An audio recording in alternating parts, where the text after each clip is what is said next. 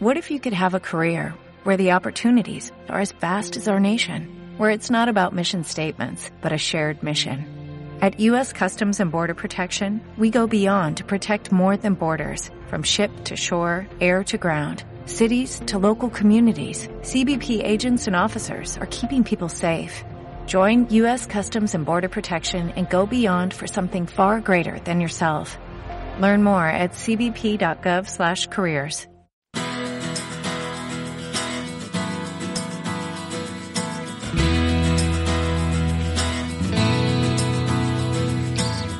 Después del trabajo, After Work, con Eduardo Castillo, Capital Radio.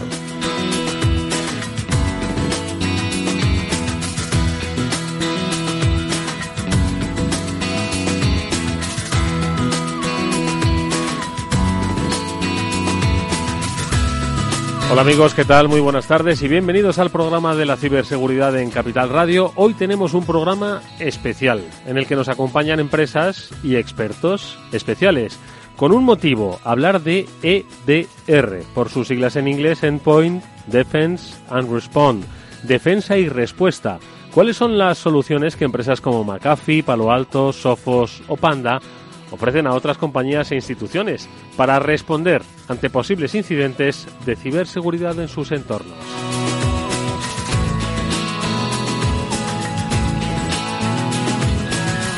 Y es que como probablemente conozcan ya nuestros oyentes, hoy la ciberseguridad por supuesto que se previene, pero las empresas deben entender que su conocimiento, inversión y estrategia debe pasar por saber dar respuesta a los incidentes de seguridad más que a tratar de evitar lo que parece ya inevitable. Y para ello estas compañías líderes y sus especialistas nos acompañan para dar precisamente esas respuestas en ciberseguridad.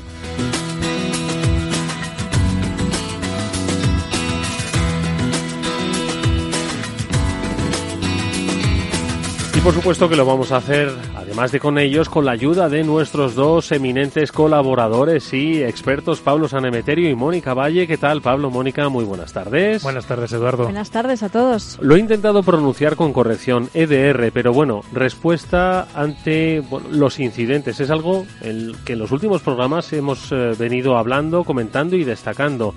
Hay que saber dar respuesta a lo que probablemente te ha pasado o te vaya a pasar en el corto periodo de tiempo.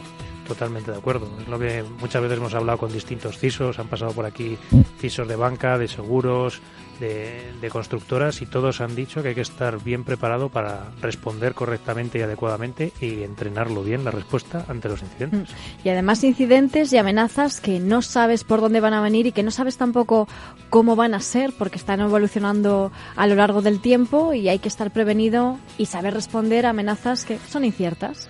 Bueno, pues de la mano de Alberto Tejero de Panda Security Iberia, de Ángel Ortiz de McAfee España, de Jesús Díaz de Palo Alto Networks y de Iván Mateos de Sofos, vamos a hablar de EDR, de amenazas, de herramientas, de soluciones, para que las empresas entendáis cuál es el eh, objeto de nuestro programa y sobre todo para que entendáis qué es lo que debéis hacer y qué estrategia debéis llevar a cabo para estar más seguros en una sociedad conectada. Hoy Mónica Valle es la que nos va a realizar un análisis a través de su comentario editorial que nos va a situar mucho mejor en el tema.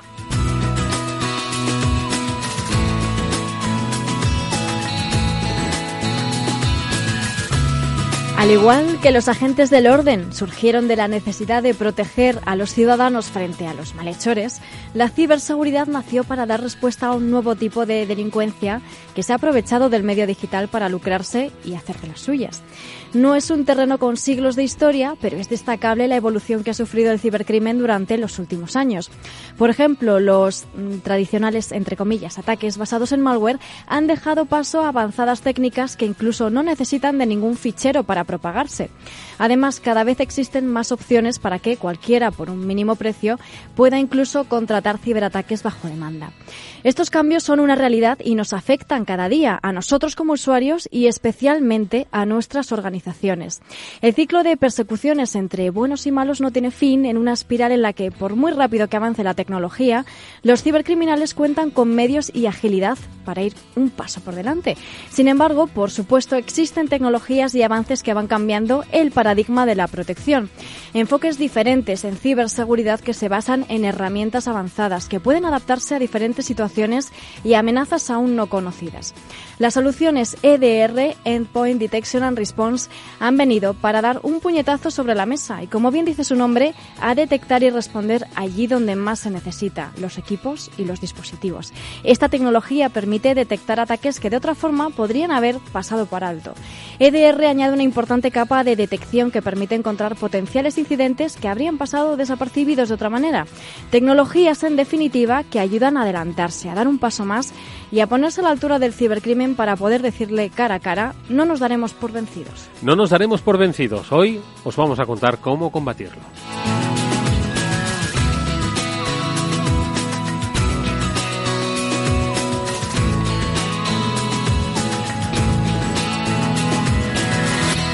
After Work con Eduardo Castillo. No te imaginas lo que nos ha pasado en la empresa. Nos han cifrado todos los datos y nos piden un rescate para desbloquearlos. Y todo por abrir un correo electrónico infectado. Menos mal que nosotros estamos protegidos con las soluciones de OnRetrieval que monitoriza, fortifica y gestiona la ciberseguridad de forma remota. ¿Y ellos pueden evitar que esto ocurra? Claro. OnRetrieval controla tus sistemas a distancia. Están vigilando las redes de tu empresa las 24 horas del día. Y yo que pensé que esto a las pymes no les podía ocurrir. OnRetrieval, especialistas en recuperación de datos, informática forense y ciberseguridad. Llámenos al 900 900 381.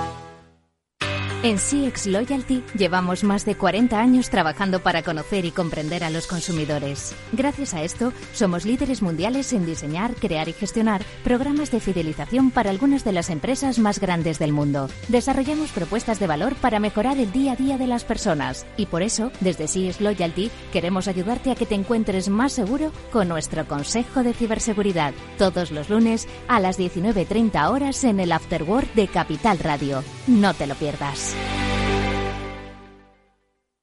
Tradimo es la empresa líder en Europa y Asia para la formación online financiera y de trading.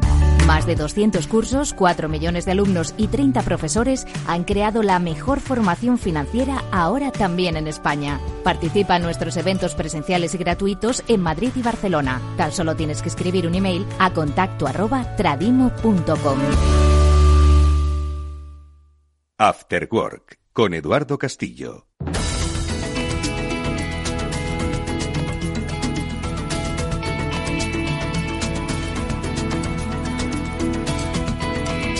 Bueno, pues antes de comenzar nuestro análisis sobre EDR con los especialistas eh, de Palo Alto, de McAfee, de Panda y de Sophos, vamos a repasar algunas noticias que la ciberseguridad nos ha dejado en estos últimos días y que además, como siempre decimos, debe hacernos reflexionar, especialmente si somos empresas. Y es que si hoy está pasando, por ejemplo, en Italia, mañana puede estar pasando en España, o es muy probable que ya esté pasando en nuestro país.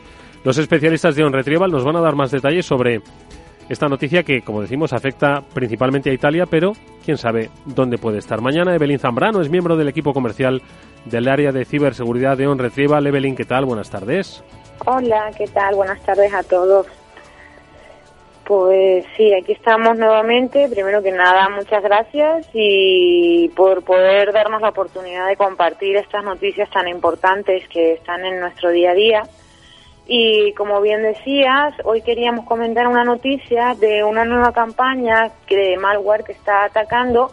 Inicialmente ha estado en empresas alemanas, italianas y ahora ya ha llegado a los Estados Unidos, pero no sabemos cuál va a ser su límite. Y mm, lo que queríamos comentar es que estas campañas eh, nos han dejado bastante claro que están muy interesados en aquellas empresas de tecnología informática, industria de atención médica y todas aquellas empresas que poseen datos críticos y que probablemente puedan permitirse el pago de rescates elevados.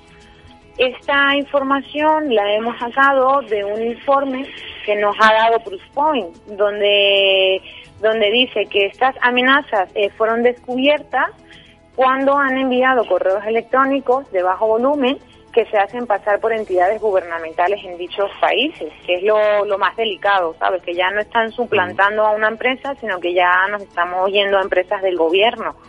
Y sobre todo aquellas empresas que están relacionadas con finanzas y evaluación de impuestos.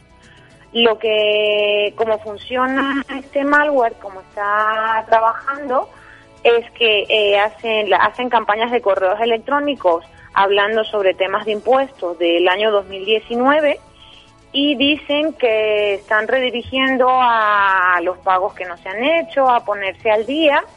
Y estas, estas campañas han sido enviadas entre el 16 de octubre y el 12 de noviembre, con lo cual es bastante reciente, ¿sabes? Que estamos, estamos ahora mismo conociéndolo.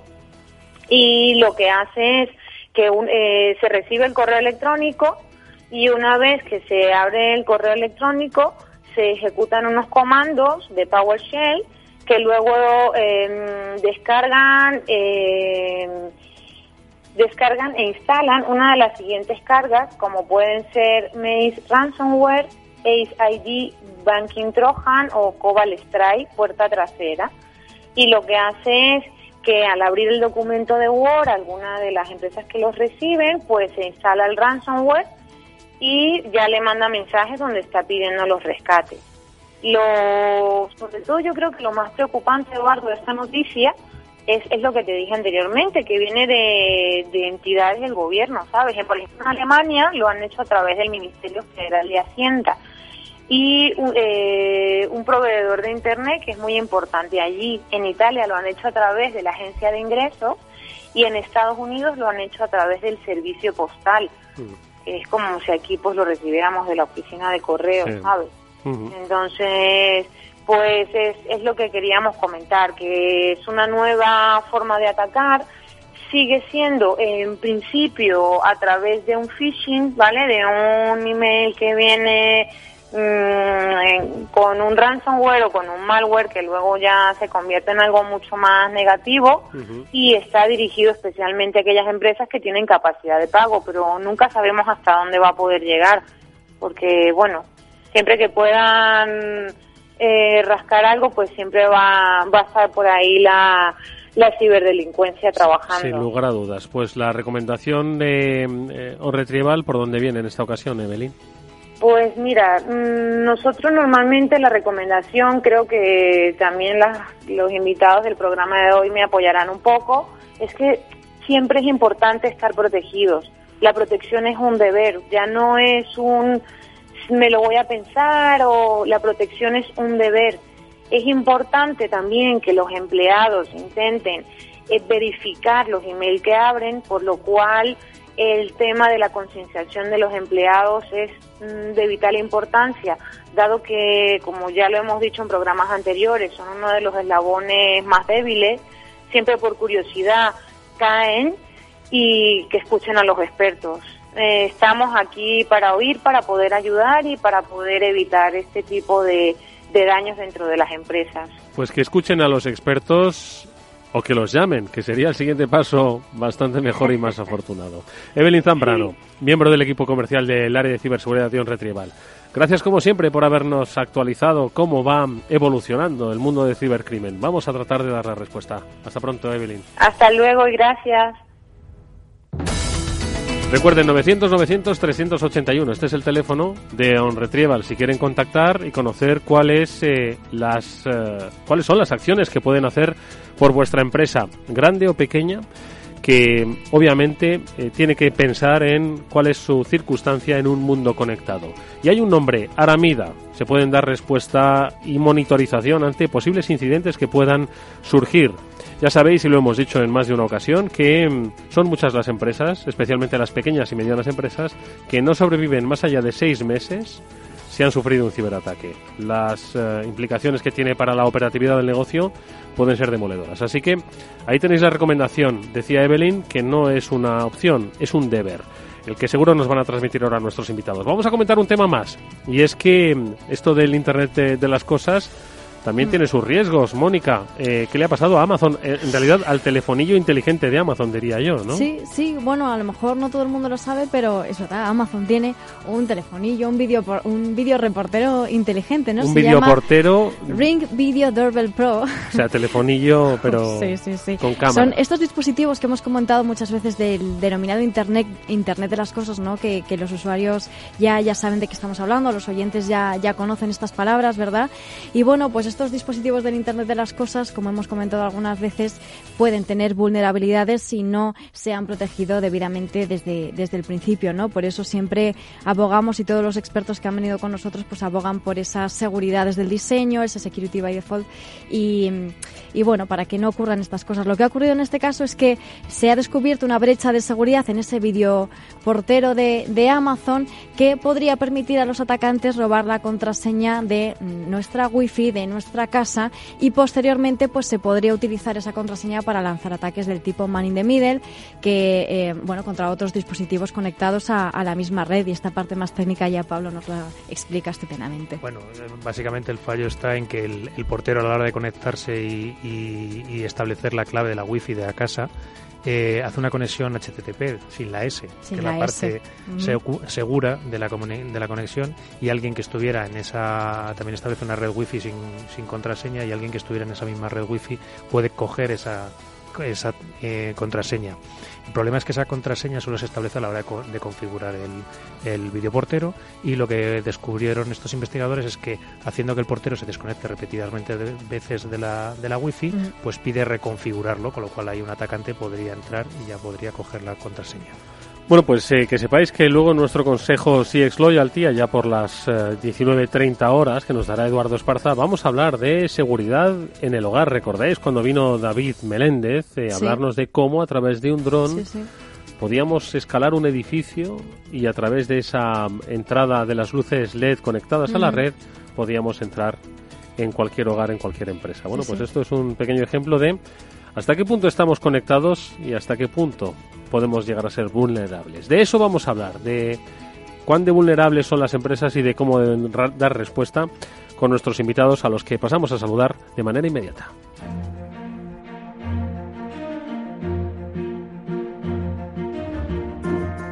Antes estaban mencionados, ellos son Jesús Díaz, es eh, director técnico de ingeniería para Iberia en Palo Alto Networks. Jesús, ¿qué tal? Buenas tardes, bienvenido. Hola Eduardo, buenas tardes. También nos acompaña Ángel Ortiz, es el director regional de McAfee España. Ángel, buenas tardes, bienvenido. Hola, buenas tardes. Está con nosotros Alberto Tejero, que es director comercial de Panda Security Iberia. Alberto, ¿qué tal? Buenas tardes, bienvenido igualmente. Buenas tardes.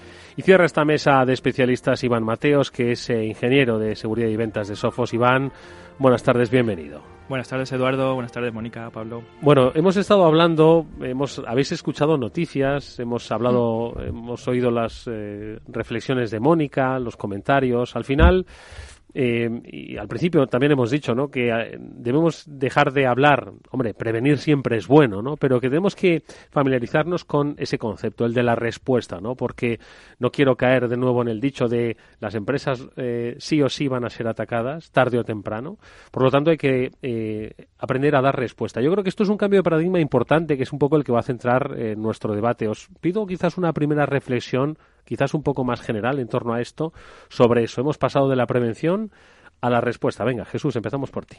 Bueno, pues eh, 100% de acuerdo con, vuestra introducción y vuestro comentario.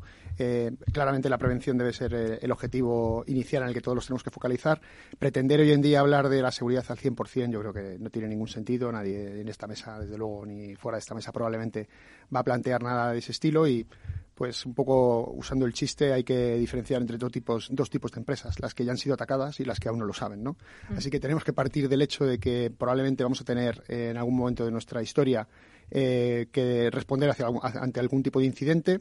Y este tipo de soluciones lo que pretenden precisamente es, resolver ese tipo de problemática. Cómo somos capaces de orquestar una respuesta para ser capaces de atender esto de la manera más rápida posible, ser lo más eficientes posibles y dedicar la menor cantidad de recursos, porque bueno, eh, durante la tarde seguro que nos va a dar tiempo a hablar sobre esto, pero la cantidad de eh, trabajar con las personas para mí es un punto crítico dentro de la solución. No solamente se trata de un tema tecnológico, sino también de orquestar personas para poder dedicar los recursos realmente a detectar lo más crítico y, encontrar la aguja en el pajar. Ángel, tu reflexión.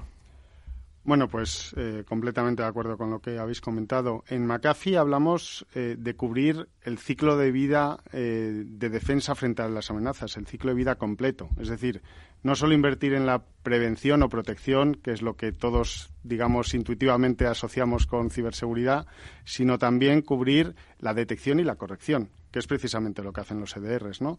Eh, si las medidas tradicionales de protección serían como el policía que busca evitar que se produzcan los ataques, eh, el EDR sería como la labor que hace el detective. ¿no? Una vez ya hemos sido atacados o una vez se han pasado esa primera barrera de protección, ¿cómo conseguimos detectar y contener el ataque antes de que verdaderamente tenga consecuencias para nuestra organización? Muy, eh, muy interesante y muy bien simplificado. sí, sin lugar a dudas. Alberto.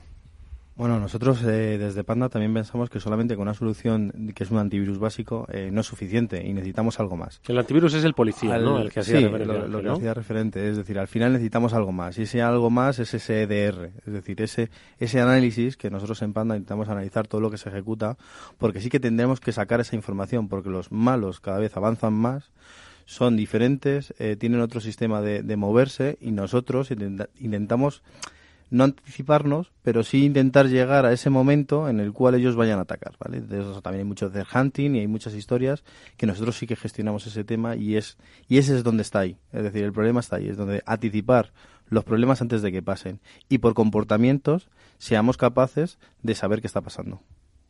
Iván, cerramos esta primera ronda.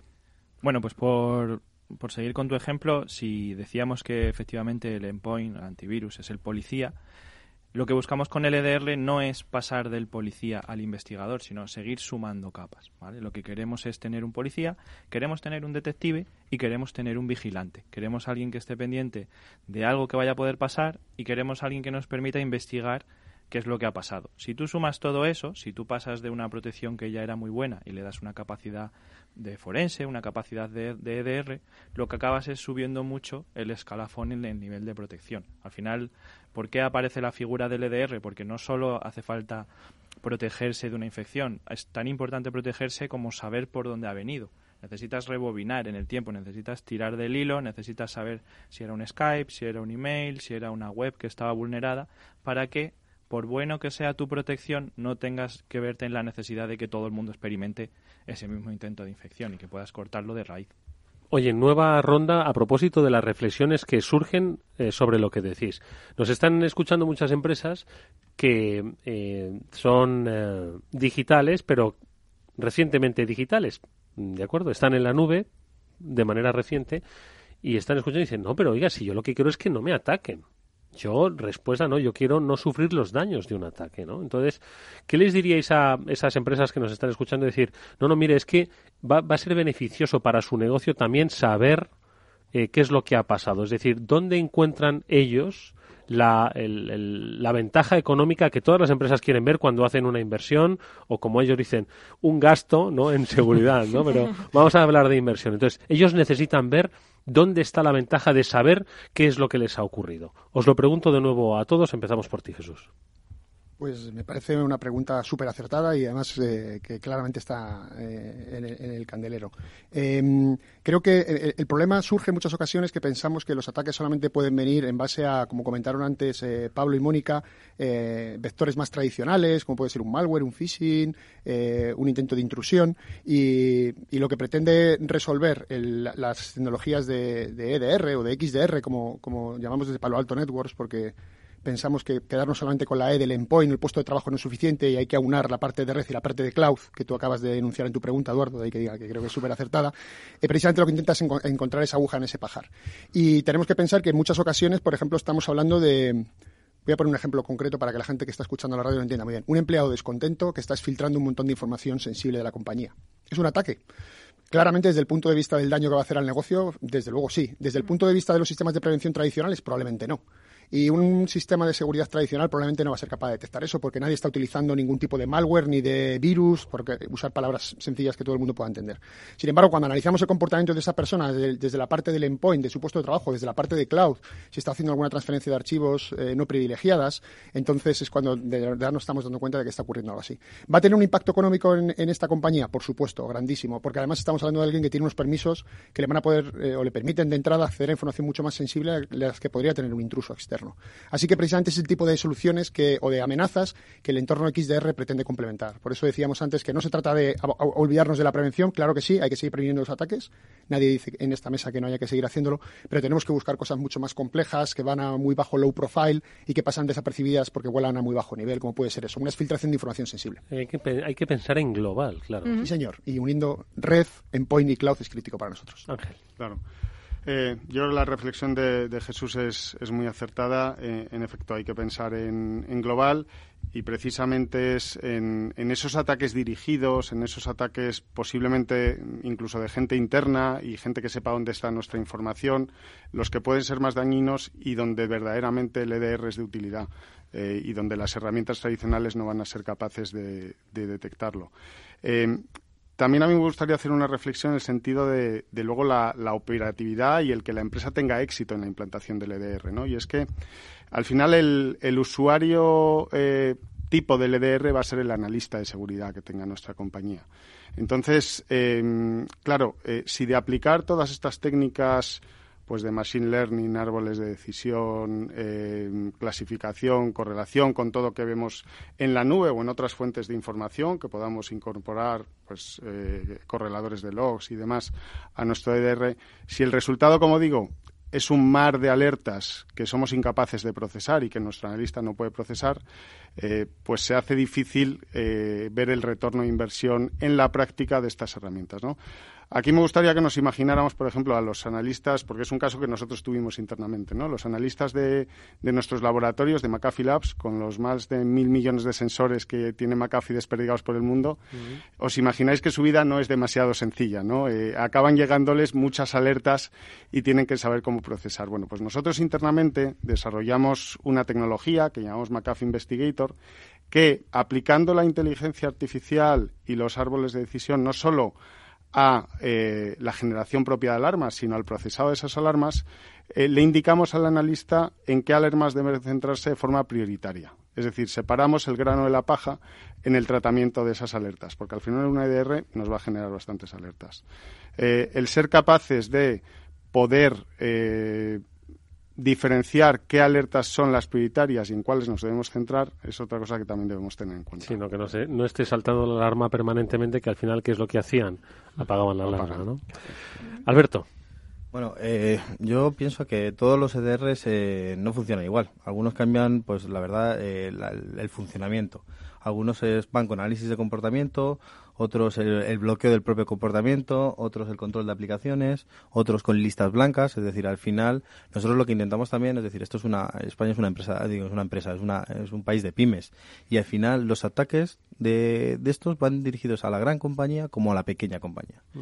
Entonces, nosotros cuando nosotros enseñamos el producto o ya hacemos demos y pilotos en clientes eh, muy grandes y muy pequeños, les enseñamos toda la información que le va a dar un EDR. Nosotros, por ejemplo, clasificamos el 100% de todas las aplicaciones que se ejecutan en tiempo real. Y no solamente le damos la información de ese malware que entra, sino todo lo que se está ejecutando en esos equipos. Y al final le damos mucha visibilidad. Y, al final esa pyme pequeña ve mucha visibilidad de lo que está pasando en su puesto de trabajo. Qué eh, ficheros tienen vulnerables, qué, datos se, van y se mueven. y al final mucha información sí que le damos. Y eso es una, es una valoración que tienen que hacer las empresas al verlo. Solo esa empresa sabe lo que para ella vale esa carpeta que está expuesta donde tiene X información. Eso es. Y al final tú le vas a dar toda esa información. Es decir, no solamente ya le paras pues los Zero Days, CryptoLocker, Ransomware, porque al final eso, las empresas que estamos aquí sentados tenemos que hacerlo, porque yo creo que es un deber que intentemos parar esos ataques, pero al final lo que nosotros intentamos dar, dar a ellos es más información, es decir, ellos, nosotros somos del endpoint y nacemos en el endpoint y al final damos toda esa información del endpoint que necesitan esas empresas. Iván. Mira, yo voy a intentar contestar a tu pregunta con un ejemplo con nombres y apellidos. Dices, ¿para qué me vale un EDR? ¿no? ¿Para qué vale para una empresa un EDR? Pues lo que Sophos quiere, para lo que Sophos quiere que valga un EDR es para facilitarte la vida. Y te voy a poner un ejemplo. ¿Habéis visto los casos de ransomware de hace dos semanas, de la semana pasada? Ryuk, ¿vale? Ransomware Ryuk. ¿Cómo entra Ryuk? Ryuk no entra porque tú abras un email y te infectes, ¿vale? Ryuk viene por otro jugador que es Emotet. Y Emotet es un troyano, ¿vale? ¿Cuánto tiempo llevas infectado de Motet? No se sabe, no se ha manifestado. No se ha manifestado hasta que no te has infectado de Ryuk. ¿vale? Vale, ahora yo te pongo el caso. Tú tienes una infección de Ryuk y tú eh, dentro de 15 días tienes una infección de otro ransomware nuevo. ¿Por qué te pasa esto? Porque el que está abriendo la puerta todo el rato para que te infectes es Emotet. ¿Cómo tú descubres quién es el que está abriendo la puerta todo el rato? Con un EDR, ¿vale? Por bueno que sea tu, tu endpoint, aunque tengas Intercept, aunque tengas el mejor de los antivirus, tú tienes dos opciones. Tienes la opción de estar exponiéndole cada vez que te intentes infectar a ver si es capaz de detener la amenaza, o tienes la opción de tener un sistema que de un vistazo te permita tirar del hilo y te diga, mira, la infección te ha venido por aquí. Tienes este elemento en tu red que es el que está abriendo la puerta todo el rato. Para eso vale un EDR. Pablo, Mónica. Bueno, pues la verdad es que son opiniones todas muy interesantes. La verdad es que es una tecnología que yo creo que ha venido para quedarse con, con nosotros en las, en las empresas, que, que algunas todavía igual se pueden estar preguntando por qué no lo tienen, porque yo creo que es una, un elemento básico. Hemos estado hablando de visibilidad. Y yo les quería comentar sobre todo si son soluciones fáciles para el usuario. O sea, requieren mucho entrenamiento que, la, que, que, que hagan mucho entrenamiento los usuarios o son las soluciones las que se adaptan al usuario para poder defender mejor la empresa? Yo creo que mm, claramente eso es una preocupación que eh, está detrás de cada una de las personas que trabajan en el mundo de la detección y la respuesta y estoy convencido de que cualquier solución prestigiosa, desde luego la de Palo Alto Riesgos funciona así, pretende trabajar de manera automatizada en todo lo que se refiere a la parte de aprendizaje. Cuando todos hablamos de machine learning, inteligencia artificial, y no, voy a entrar en temas muy técnicos, pero precisamente todos estos mecanismos están precisamente orientados para ser capaces de automatizar todas las tareas de despliegue.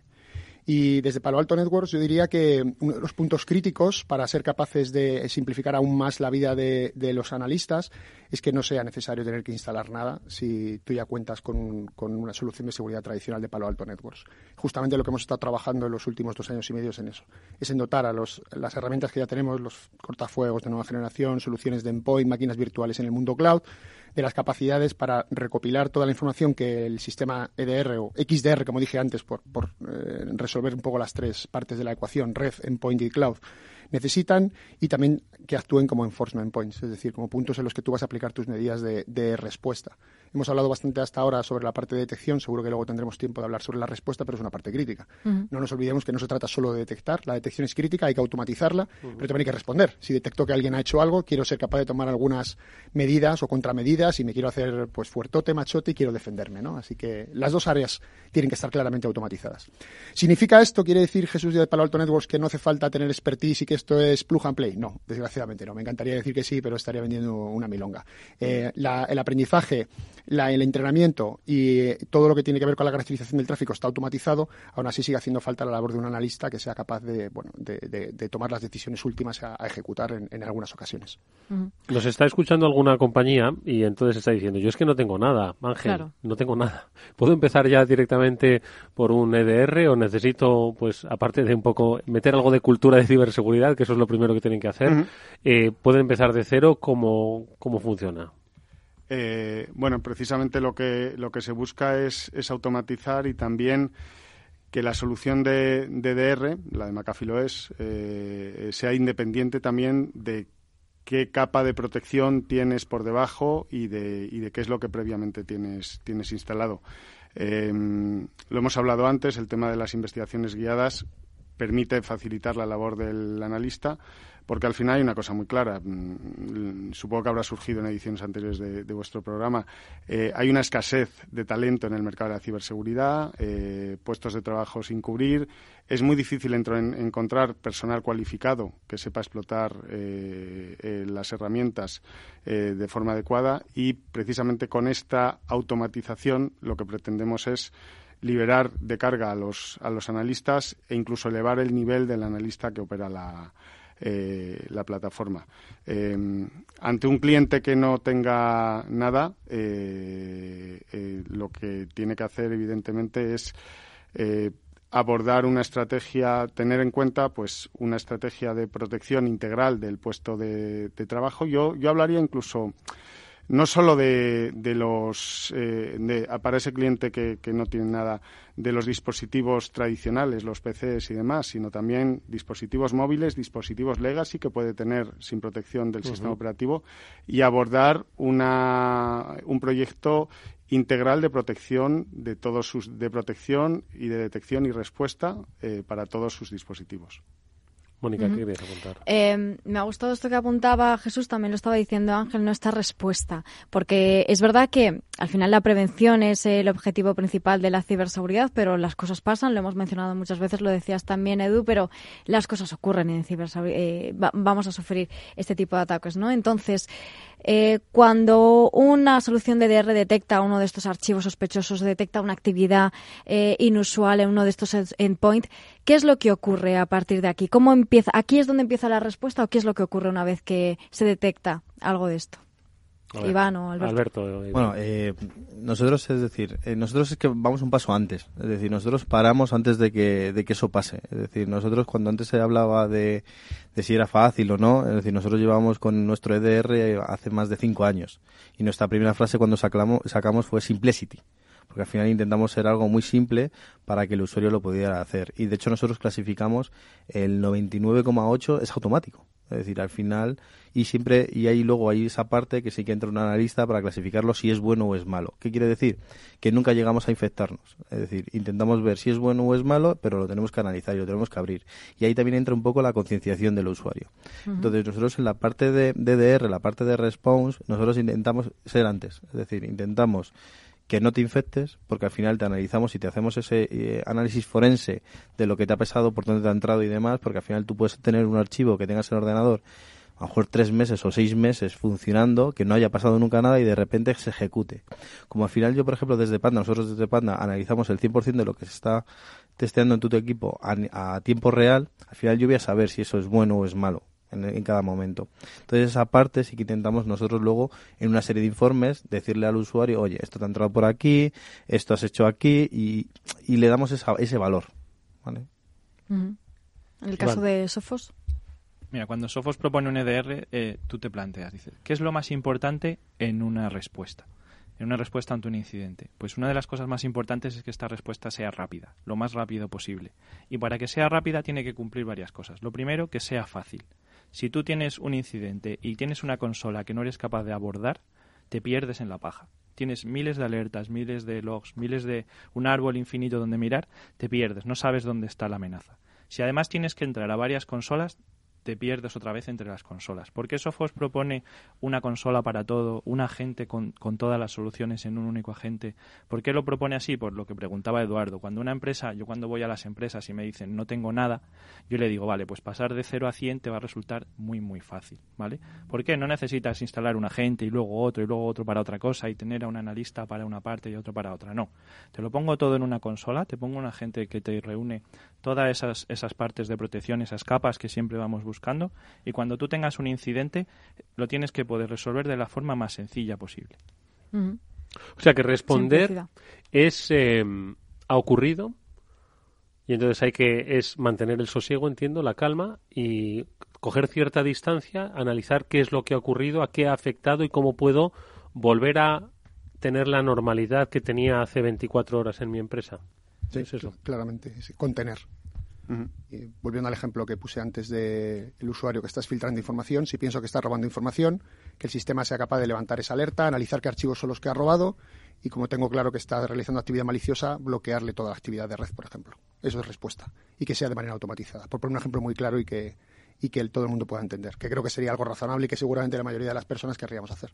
Si tengo una máquina que está infectada, que está intentando saltar hacia otras máquinas laterales, pues eh, el comentario que se hizo antes en la introducción de, creo que era Evelyn, sobre el nuevo ransomware va a intentar saltar hacia otras máquinas para intentar comprometer mi red, ¿qué me interesa en este caso? Pues aislar esa máquina de la red, tirarla abajo, bloquearla, bloquear todos sus accesos para que no sea posible que pueda infectar a otras, otros servicios o incluso, en el peor de los escenarios, algún servidor corporativo que afecte a todos los empleados. O sea, por tanto, eh, Ángel, eh, es el tiempo, es la velocidad de respuesta, un poco la clave del, éxito, de la eficacia de una herramienta EDR. Es uno de los factores clave a la hora de, de seleccionar un EDR. ¿Cuántos ataques podemos parar en tiempo real?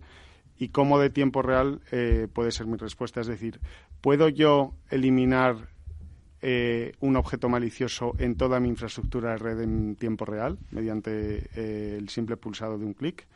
En ese sentido, yo recomendaría también a nuestra audiencia, y si hay algún cliente que nos está viendo, eh, que Mitre, el, organismo eh, eh, federal de Estados Unidos que define un poco pues, las tipologías de ataques que hay y demás, ha hecho una serie de análisis basándose en las técnicas del, del grupo APT3, donde establecen para diferentes herramientas de DDR cuántos ataques son capaces de parar y cuántos de ellos son en tiempo real, además de la facilidad de uso y demás.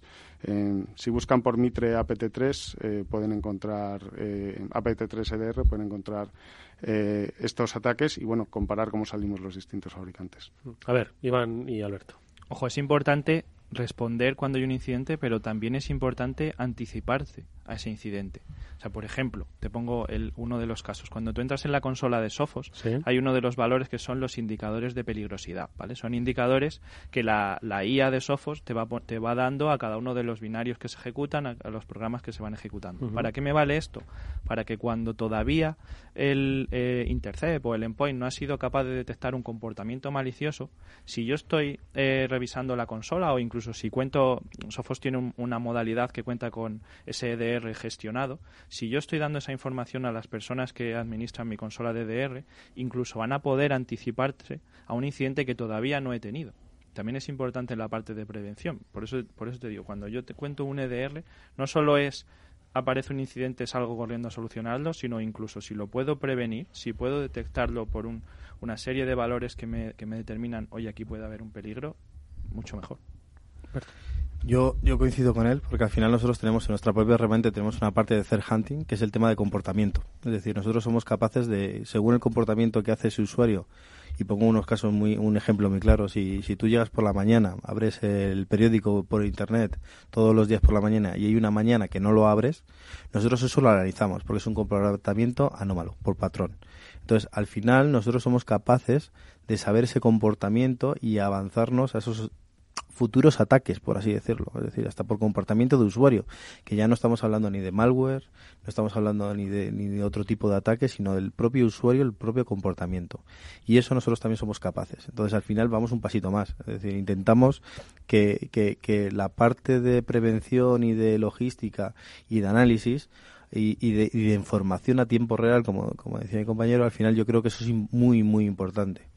Oye, decía eh, eh, eh, Alberto que pues el ejemplo, ¿no? Todas las mañanas llega uno a su empresa, abre el periódico, lo lee, bueno, cambia el patrón. Es decir, tenemos una serie de hábitos. Las empresas todas las mañanas pues levantan ¿no? la, persiana digital de sus negocios y se ponen a trabajar. Y en ese momento, eh, y también hago referencia a algo que decía Iván, el comportamiento, eh, el comportamiento malicioso empieza pues a, a, convivir con esas empresas, ¿no? Entonces, yo os quería preguntar, eh, ¿Cuántos comportamientos maliciosos rondan a las empresas eh, españolas, pymes, grandes, pequeñas, eh, en su actividad diaria? Es decir, ¿a qué se enfrentan en un día a día que hoy es lunes, mañana es martes? Entonces, las amenazas eh, son muchas, se miden por miles, se miden por, por criticidad. ¿qué, ¿Cuál es el escenario en el que conviven pero que no ven las empresas españolas? Nosotros hemos hecho un estudio precisamente abundando sobre ese tema que yo creo que es crítico y que va muy en relación con otro punto que habéis comentado antes, que es el tiempo de respuesta. ¿no? Tengo que saber qué es lo que tengo, cuántas, a, cuántas cosas me estoy enfrentando, a cuántos adversarios y, y, cómo de rápido voy a ser yo capaz de defenderme con mis, con mis recursos, tanto humanos como técnicos. Una empresa se levanta por la mañana y dice, a ver cuánto vendo hoy y cuántas cosas me tengo que proteger. Es decir, o sea, se le van sumando deberes ¿no? como empresa. Eso es. Entonces, bueno, no sé cuántas empresas españolas son conscientes o son capaces de ver eh, el, volumen de alertas al que se enfrentan, pero sí que tenemos medido desde a través de un informe que sacamos además todos los años el volumen medio de alertas que tiene que gestionar cualquier corporación en el mundo y estamos hablando de, de, media a la semana 174.000. 174.000 alertas, es una barbaridad. Eh, la gente no puede estar viendo aquí cómo se elevan las cejas de todos los que estamos en la mesa, pero es, eh, la realidad. ¿Y cuántas tienen que responder aquellas empresas que tienen equipos de respuesta? Pues estamos hablando de media de unas 14.000, lo cual es totalmente inhumano. Creo que fue antes Ángel comentó, creo que bastante acertado, que faltan recursos, eh, y lo habéis hablado en otros programas. Creo que la media última vez que escuché números hablaban de dos millones de personas de seguridad. Si nos están escuchando los CISOs y los CSOs, que seguro que hay alguno ahí por ahí, espero que varios, eh, conseguir un perfil de estos es costosísimo. Conseguir un, alguien que se forme y que conozca mi compañía y sepa qué alertas de todas estas son las que tengo que mirar es aún más costoso. Y si le pongo a mirar 175.000 alertas en el mejor escenario 14.000, probablemente pasados 8 o 10 meses se va a cansar y se va a marchar. Así que ser capaces de encontrar solamente aquellas que son realmente relevantes, aquellas que realmente pueden ser las que a mí me están afectando y poner mis recursos para poder atacar esas es un factor crítico. Y bueno, desde Palo Alto Networks eh, es otro, otro área crítico dentro de nuestras soluciones y precisamente lo que pretendemos es eh, complementar toda la parte de XDR con la automatización de la respuesta. Yo estaba viendo eh, estadísticas de McAfee Labs del último informe publicado. habla de 504 nuevas amenazas por minuto en el último trimestre, es decir, 8 por segundo. Y de un total de 2,2 billones americanos, es decir, 2.200 millones de credenciales robadas de, cuentas, de acceso a cuentas en la dark web. Es decir, eh, como te comentaba Jesús, con esos volúmenes de amenazas vas a tener que automatizar. O sea, hay empresas que todavía, cuando oyen hablar de automatización, se le ponen un poco los pelos de punta porque les da la impresión de que no tienen ellos el, control. pero es que con ese volumen de amenazas o automatizas o estás muerto.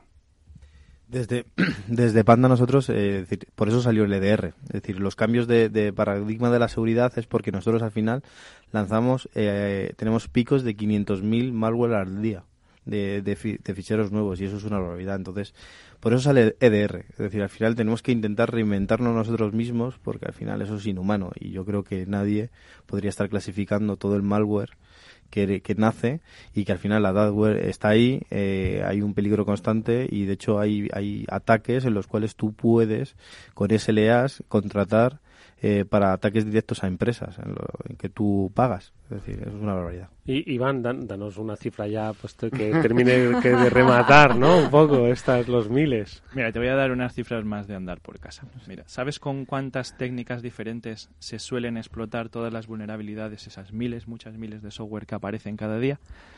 Pues con unas 20-25 técnicas explotas casi todas esas vulnerabilidades. Cuando dices, ¿por qué Intercept detecta tienes una de las mayores tasas de detección anti-exploit es porque va a esas 25 técnicas. ¿Sabes por cuántas formas llegan el 93% de las brechas de seguridad? Por una, por el correo. ¿Por qué una de las, de hecho, la segunda solución con más éxito de Sophos después de Intercept es Fistred? Y, no y no es una herramienta de, protección, sino una herramienta de formación, precisamente por eso, porque por el simple hecho de tener una herramienta de concienciación, esa brecha que es el correo, de repente los usuarios aprenden a distinguir. Y de repente cuando tú dices, cuando levantan la persiana y por la mañana se enfrentan a su bandeja de entrada con sus ciento y pico correos, por una simple campaña de formación que han venido recibiendo días atrás, de repente saben, uy, esto es un phishing, ah, no, este es verdadero, uy, este me está intentando robar credenciales, uy, este puede llevar un ransomware, voy a tener cuidado. Pues solo por eso, de repente, el endpoint ha empezado a vivir mejor, el analista ha empezado a vivir mejor, el EDR de repente tiene menos información que trazar y es simplemente porque el usuario ha dejado de hacer clic a todo lo que le ha llegado. Entonces, a veces nos perdemos en cifras, es verdad. Sofos no sé si son 500.000 muestras de malware cada día. Nos perdemos en eso, pero si lo simplificamos, si nos vamos a cuántas puertas tengo abiertas, cuántas técnicas se utilizan y cuántas son, cuáles son mis principales brechas, todo esto se vuelve mucho más fácil. Estamos con los especialistas de Palo Alto, de McAfee, de Panda y de Sofos. Eh, vamos a seguir comentando más aspectos sobre cómo responder, cómo reaccionar, cómo prevenir los ataques a nuestra empresa. After Work con Eduardo Castillo. ¿Está tu bufete bien posicionado en Google?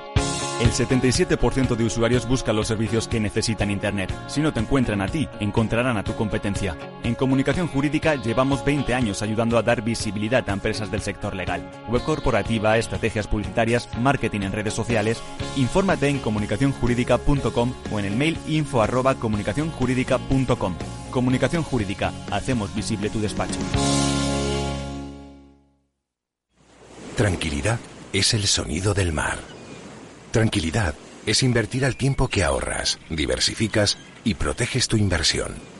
Tranquilidad es invertir en oro con Degusa. Infórmate en el 9119 82900.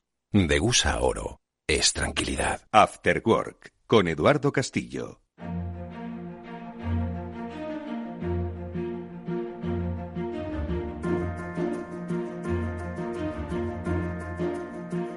Hoy tertulia especial en este programa de ciberseguridad sobre EDR, sobre Endpoint Defense and Response, sobre defensa y respuesta, entre otras cosas, pero obviamente surgen muchos más temas. Los que nos plantean nuestros eh, invitados especiales, Jesús Díaz, eh, director técnico de Ingeniería para Iberia de Palo Alto Networks, Ángel Ortiz, director regional de McAfee España, Alberto Tejero, director comercial de Panda Security, e Iván Mateos, ingeniero de seguridad y ventas de Sofos. Nos habíamos quedado hablando de la respuesta, de la prevención, es que son muchos los aspectos y sobre todo del eh, escenario, eh, el escenario de ceguera. Yo creo que tienen muchas empresas que no saben lo que les rodean, ¿no? Y entonces eso es quizás lo más preocupante.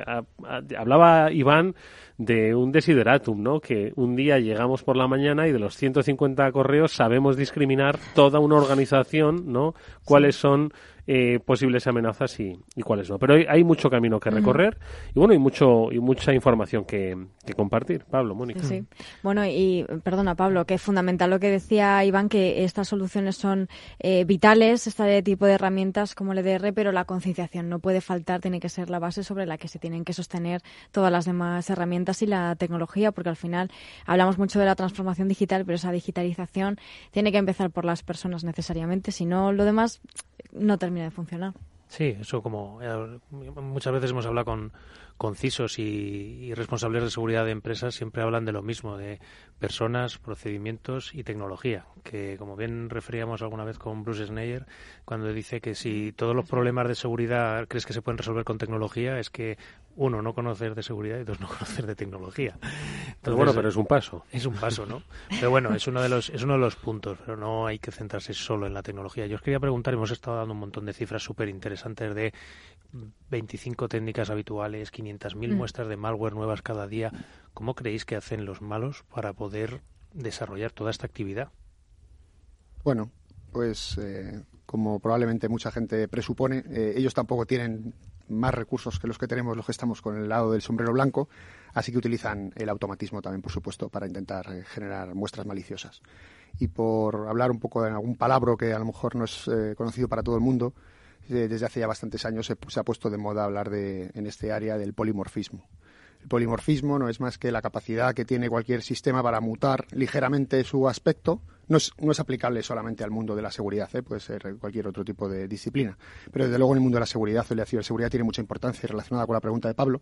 La capacidad de mutar mucho, poco, ligeramente algo que ya conozco para intentar hacerlo pasar desapercibido, intentar que los mecanismos más tradicionales, más basados en antivirus eh, al uso de firmas, no sean capaces de detectarlo y si lo automatizo soy capaz de generar cientos, decenas de miles o cientos de miles de variantes, como hemos comentado todos los invitados aquí a la mesa de una forma muy, muy, muy rápida.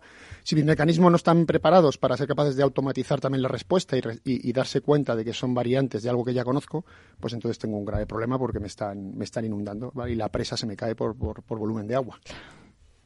Mm. Claro, es que eh, la imagen que tenemos del hacker... Del malo. Eh, del malo desde nuestra casa, desde su casa, atacándonos y, bueno, pues eh, siendo un, un friki que, que, que, se le ocurren cosas perversas, no tiene sentido hoy día. O sea, eh, realmente son, son empresas las que nos atacan y son naciones, Estado, las que están muchas veces detrás de ataques y son organizaciones absolutamente profesionales.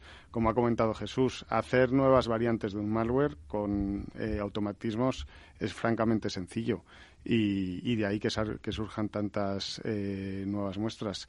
Eh, se habla también incluso de adversarial machine learning, ¿no? Los malos también utilizan machine learning para sus ataques y, hay que aprender cómo lo usan ellos. Entonces, em, todo esto se ha profesionalizado mucho y, realmente nos enfrentamos a, eh, a, organizaciones muy profesionalizadas. Yo eh, me estaba escuchando, si me viene a la cabeza aquella eh, frase célebre del padrino, creo que era del padrino, ¿no?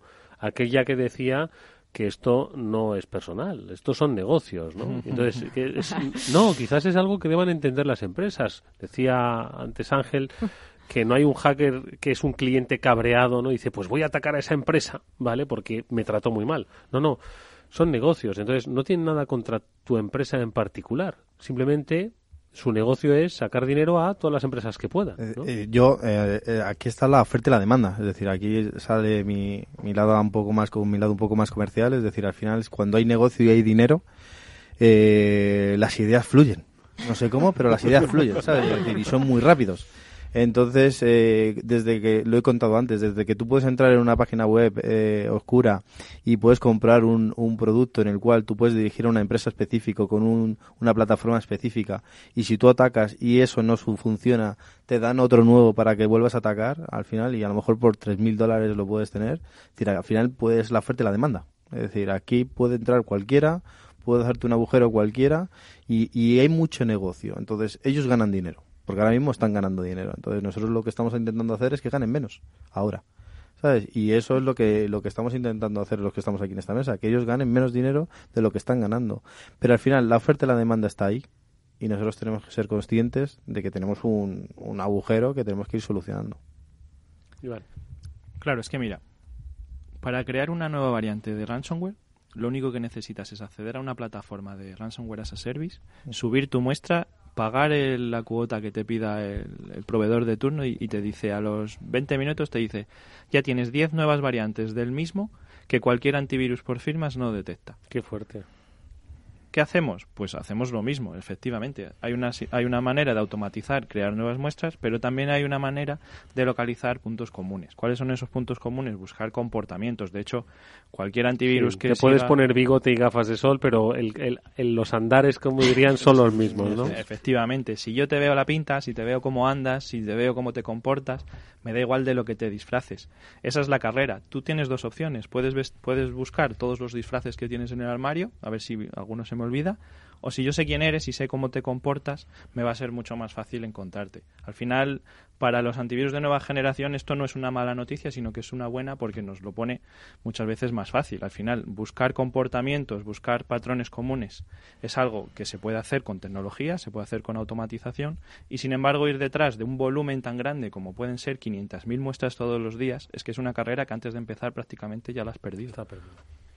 No, y estamos hablando de una cantidad de automatismos, tecnología, eh, cosas en las que hay de estar, eh, estar, detrás. Yo creo que igual alguno de nuestros oyentes se está planteando si estas tecnologías son muy caras o son accesibles, no sé cuánto. Lo que decíamos, coste o coste beneficio, ¿no? sé, inversión. A ver, en todo caso siempre esto es una inversión, porque como bien decía eh, y, y Alberto, lo que estamos es cerrando un agujero, o sea, por donde se nos está fugando el dinero. De todas formas, antes de que nuestros invitados nos cuenten, y tendrán oportunidad de hacerlo, pues cuánto cuesta, ¿no? Eh, cuál es el, el, coste que tiene de inversión en seguridad, sí que me gustaría que antes nos dijesen cuánto una empresa puede llegar a perder eh, si no se securiza eh, hasta el punto de que quizás piense, bueno, es solo un rescate que lo pago, o es, como hemos dicho al principio, el cierre de mi negocio al cabo de los seis meses. Es decir, si estamos hablando hoy de dar respuesta, de localizar a empleados eh, desleales, de evitar eh, que un virus mutado ¿no? pues eh, entre, infecte y bloquee nuestros sistemas, ¿A qué se expone una empresa? ¿Cuánto, ¿Por qué tiene que pagar para proteger? Es decir, el, el, coste de la inversión que decía Pablo, ¿cuánto puede suponerle? No sé. Yo creo que mm, claramente es, eh, debe de formar eh, este, este factor, el coste, el riesgo, lo que quiero proteger, debería de ser una de las primeras cosas que yo debería poner en mi, en mi ecuación a la hora de plantearme cuánto cuesta una solución de seguridad y, por ser muy claro, si el collar me va a costar más que el perro, no, no, no, no tiene sentido. Eh, por ser más conciso en la respuesta, ¿cuánto puedo perder? Pues puede ser muy variable pero en el peor escenario puede suponerme una pérdida de reputación tan grande que tenga que cerrar mi negocio o que quizá tenga que estar varios meses sin operar porque el daño que se ha hecho a la imagen hace que pierda la confianza en mis clientes. También dependerá mucho, y esto debería de ser algo que debo de poner en el factor de análisis de riesgos, y esto es más para, para los CISOs y sobre todo para los CIOs, qué tipo de negocio es el que yo estoy vendiendo. Si yo vendo confianza, si por ejemplo soy una empresa del mundo financiero y lo que vendo es confianza para que la gente deposite inversiones en mi, en, en mi compañía, ¿cuánto cuesta que yo sufra una brecha de seguridad? Si soy una empresa que se dedica al mundo biosanitario, ¿cuánto cuesta que me puedan comprometer los registros médicos de las personas que yo estoy tratando? Aparte, por supuesto, de, los, eh, de las posibles... Eh, eh, daños legales o, penales que mm. también habría que considerar y probablemente serían parte del resultado. Puede ser muy grande. Un último apunte, hay compañías ya de seguros que se plantean eh, ofrecer seguros de cuánto cuesta recuperar tu imagen de marca y puedes contratar ese tipo de seguros para que veas. ya no es una ciberpóliza, sino un, una ¿Cuánto me cuesta recuperar ciberpóliza de, de reputación. Sí. Bueno, es que es, es, la propia continuidad del negocio la que, la que está en juego. Em, eh, los ejemplos que ha puesto Jesús son muy claros. Eh, eh, al final, si yo soy una empresa que trabaja con datos médicos de mis pacientes y, tengo una exfiltración de los mismos, puedo acabar cerrando mi negocio. fijaos, el, según los datos de, de McAfee Labs, el, el ransomware ya alcanza unos, un volumen de negocio que sería el equivalente a nivel mundial al PIB de Suecia, o sea, como 550 billones americanos, 550 mil millones de, euros. Em, entonces, realmente, eh, lo, hemos comentado antes, en el momento que fluye el dinero, fluyen las ideas mm. y, el coste de, eh, de estas eh, amenazas es, es, verdaderamente muy alto. puede ser la propia continuidad de tu negocio la que esté en juego entiendo que se apuntaba una cosa, ¿no? Que es, oye, ¿qué es lo que tienes? ¿Qué es lo que quieres eh, proteger? Eh, ¿En cuánto valoras ¿no? esa información? ahora os, pregunto, Alberto y, e Iván, estaba pensando cuando estabais respondiendo en el Ayuntamiento de Jerez. ¿no? Eh, lo digo por caso más próximo, Jerez de la Frontera. Yo no sé si el Ayuntamiento de Jerez, un ayuntamiento se rige por, por sus presupuestos, ¿no? Que se aprueban en plenos municipales, el coste, etcétera, etcétera. Entonces, yo no sé si el Ayuntamiento de Jerez, y insisto, ¿eh? no lo pongo por ser caso reciente, pues tenía constancia de lo que podía llegar a perder. Al final es un ente público y el dinero público no es, no es de nadie, ¿no? Que llegaron a decir incluso, ¿no? Entonces, al final entiendo que tienen que hacer un, un esfuerzo las, las, empresas por también saber cuáles son los activos que, que tienen que proteger, porque si no se puede encontrar con el Ayuntamiento de Jerez que tiene que cambiar 500 ordenadores, que aquí lo leímos, el tiempo de implantación de 500 ordenadores de un servicio público que necesita diariamente estar generando actividad para esa zona pues eso se puede medir eh, dentro de un año. Si alguien se ha detenido a hacer un análisis sobre el coste de que supuso esto, pues igual tenemos alguna que otra dimisión, ¿vale? Entonces, mm, entiendo que tenemos que hacer ese ejercicio también, ¿no? De saber cuánto vale lo que queremos proteger, ¿no? Sí, yo creo que es importante. el Ayuntamiento de Jerez es un, es un caso que al final pues tienen que sacar presupuestos eh, donde, donde no estaban aprobados y tienen que sacar partidas nuevas. Y donde antes hay una partida pequeña, a lo mejor para seguridad o de ciberseguridad, pues esa la tienen que ampliar y eso es un caso es un caso real pero yo voy también al caso de las empresas más pequeñas también es decir esas empresas pequeñas que son atacadas con un con un CryptoLocker y les pide un rescate y lo pagan porque hay muchas empresas que lo pagan, al final lo que no son conscientes es que entran en un, en un fichero de gente atacada para volver a atacar, porque ha pagado. Y eso es una, es una, base de datos de clientes que se están haciendo los malos también y eso también hay, que concienciar a la gente que es un problema de que, que paguen, que, se pagan, pero al final son sus propios clientes. Entonces eso entra en un ciclo de vida, entra en unas renovaciones, entra fidelizan. Es decir, eso es una barbaridad que está así, pero es la verdad. Entonces, eh, ¿cuánto cuesta en una empresa eh, todo este tema? Pues tienes que tener muy claro de cuando una vez estás atacado tienes que tener otras historias con backup, tienes que tener otras historias, pero al final lo que tienes que tener claro es que no hay que pagar.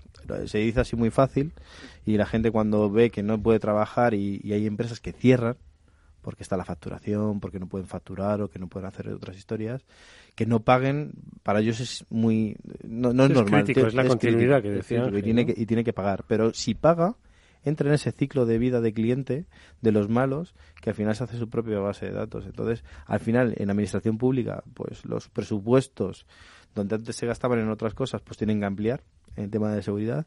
Y con esto del Ayuntamiento de Jerez, muchos ayuntamientos, por ejemplo, a nosotros nos ha pasado que nos han llamado por esa concienciación. Y de hecho, eh, clientes nuestros propios que solamente tenían una solución de antivirus tradicional, nos han llamado para sacar presupuestos nuevos para meter la solución EDR. O sea que al final eso, eso se ve y se nota. Y cada vez que pasan estas cosas, que es una lástima, la gente se conciencia y, y es la concienciación del propio usuario, tanto del, del, que saca presupuestos y el que no. Iván. yo hay una cosa que odio de mi trabajo, que es ir a ver a clientes que ya se han infectado. porque me da mucha pena. O sea, cuando les veo la carita que tienen, los dos pobres administradores de, de Haití, que llevan tres noches sin dormir, rebuscando por equipos, desenchufando cables para ver por dónde ha pasado, por dónde han tenido la amenaza, a mí eh, se me cae el alma a los pies. ¿Qué pasa? Que muchas veces no somos conscientes del riesgo. Estáis preguntando, ¿cuánto me cuesta eh, si tengo un incidente? Pues igual es que lo que no se había planteado, por ejemplo, el Ayuntamiento de Jerez es si estaba o no en riesgo. Igual es que ellos pensaban que no tenían un riesgo. Muchas veces... Que total no hay ayuntamientos en España como para que a ellos no les vaya a pasar algo, ¿no? Claro, y de hecho esto lo hemos hablado aquí más veces. Una parte importante de la, de la prevención, de la concienciación, que es ser conscientes del riesgo. Si tú sabes que hay un riesgo al que te enfrentas cuando salgas a Internet, cuando tus datos, cuando no actualices un sistema o cuando tienes una solución que era la de nueva generación hace 20 años, entonces igual te das cuenta de que no estás lo protegido que te gustaría. ¿Cuánto cuesta protegerse o cuánto cuesta este tipo de soluciones? Es que depende mucho. A nivel de empresa, para eso están los comerciales. Lo que sí te digo es que Sophos Home para usuarios es gratis en su versión básica, incluso en su versión de pago es eh, lo podéis ver en la web, es muy muy barata para hasta 10 equipos. Es más, tenemos el Sophos Day el 26 la semana que viene, el 26 de noviembre aquí en Madrid. El que venga al Sophos Day yo le doy un código del Premium para que lo pruebe, pero que no se pare a pensar en eso. Es decir, cuando tú vas a comprar un coche, tú piensas si quieres las llantas grandes, piensas si quieres el techo, pero no te paras ni un momento a pensar si quieres el ABS, el SP. ¿Te puedo quitar el iBack de pasajero, no? Que me sale más barato. El iBack de pasajero no lo quiero, que quien se monta aquí no, no me cae tan bien. Eso no nos lo planteamos. Pues esto es lo mismo, ¿vale? Vamos a plantearnos lo que de verdad es prescindible y lo que no, pero en la parte de seguridad, por supuesto, que, que no se puede prescindir de nada. Vamos a hacer la última pausa, vamos a conocer el eh, consejo de CX Loyalty y luego ya para ir terminando, precisamente cuál es eh, esa oferta, qué es lo que las compañías hoy aquí presentes como Palo Alto, McAfee, Panda y Sophos ofrecen ayuda a las empresas, el coste que tiene esa inversión en seguridad, enseguida nos lo van a contar. Para reflexionar, para valorar, para decidir. After Work. ¿Aún no inviertes en fondos con un 15% de descuento en comisiones? Hazte socio de Zona Value Club totalmente gratis y empieza a invertir en fondos más barato que nadie, sin cambiar tu cartera, sin pagar nada. Entra en zonavalue.club y empieza a ahorrar comisiones. Zona Value Club, el club de los inversores inteligentes. Tradimo, tu academia online financiera, te ayuda a tomar el control sobre tu futuro financiero. Te enseña a operar, invertir y controlar tus finanzas personales. Participa en nuestros eventos presenciales y gratuitos en Madrid y Barcelona. Tan solo tienes que escribir un email a contacto arroba.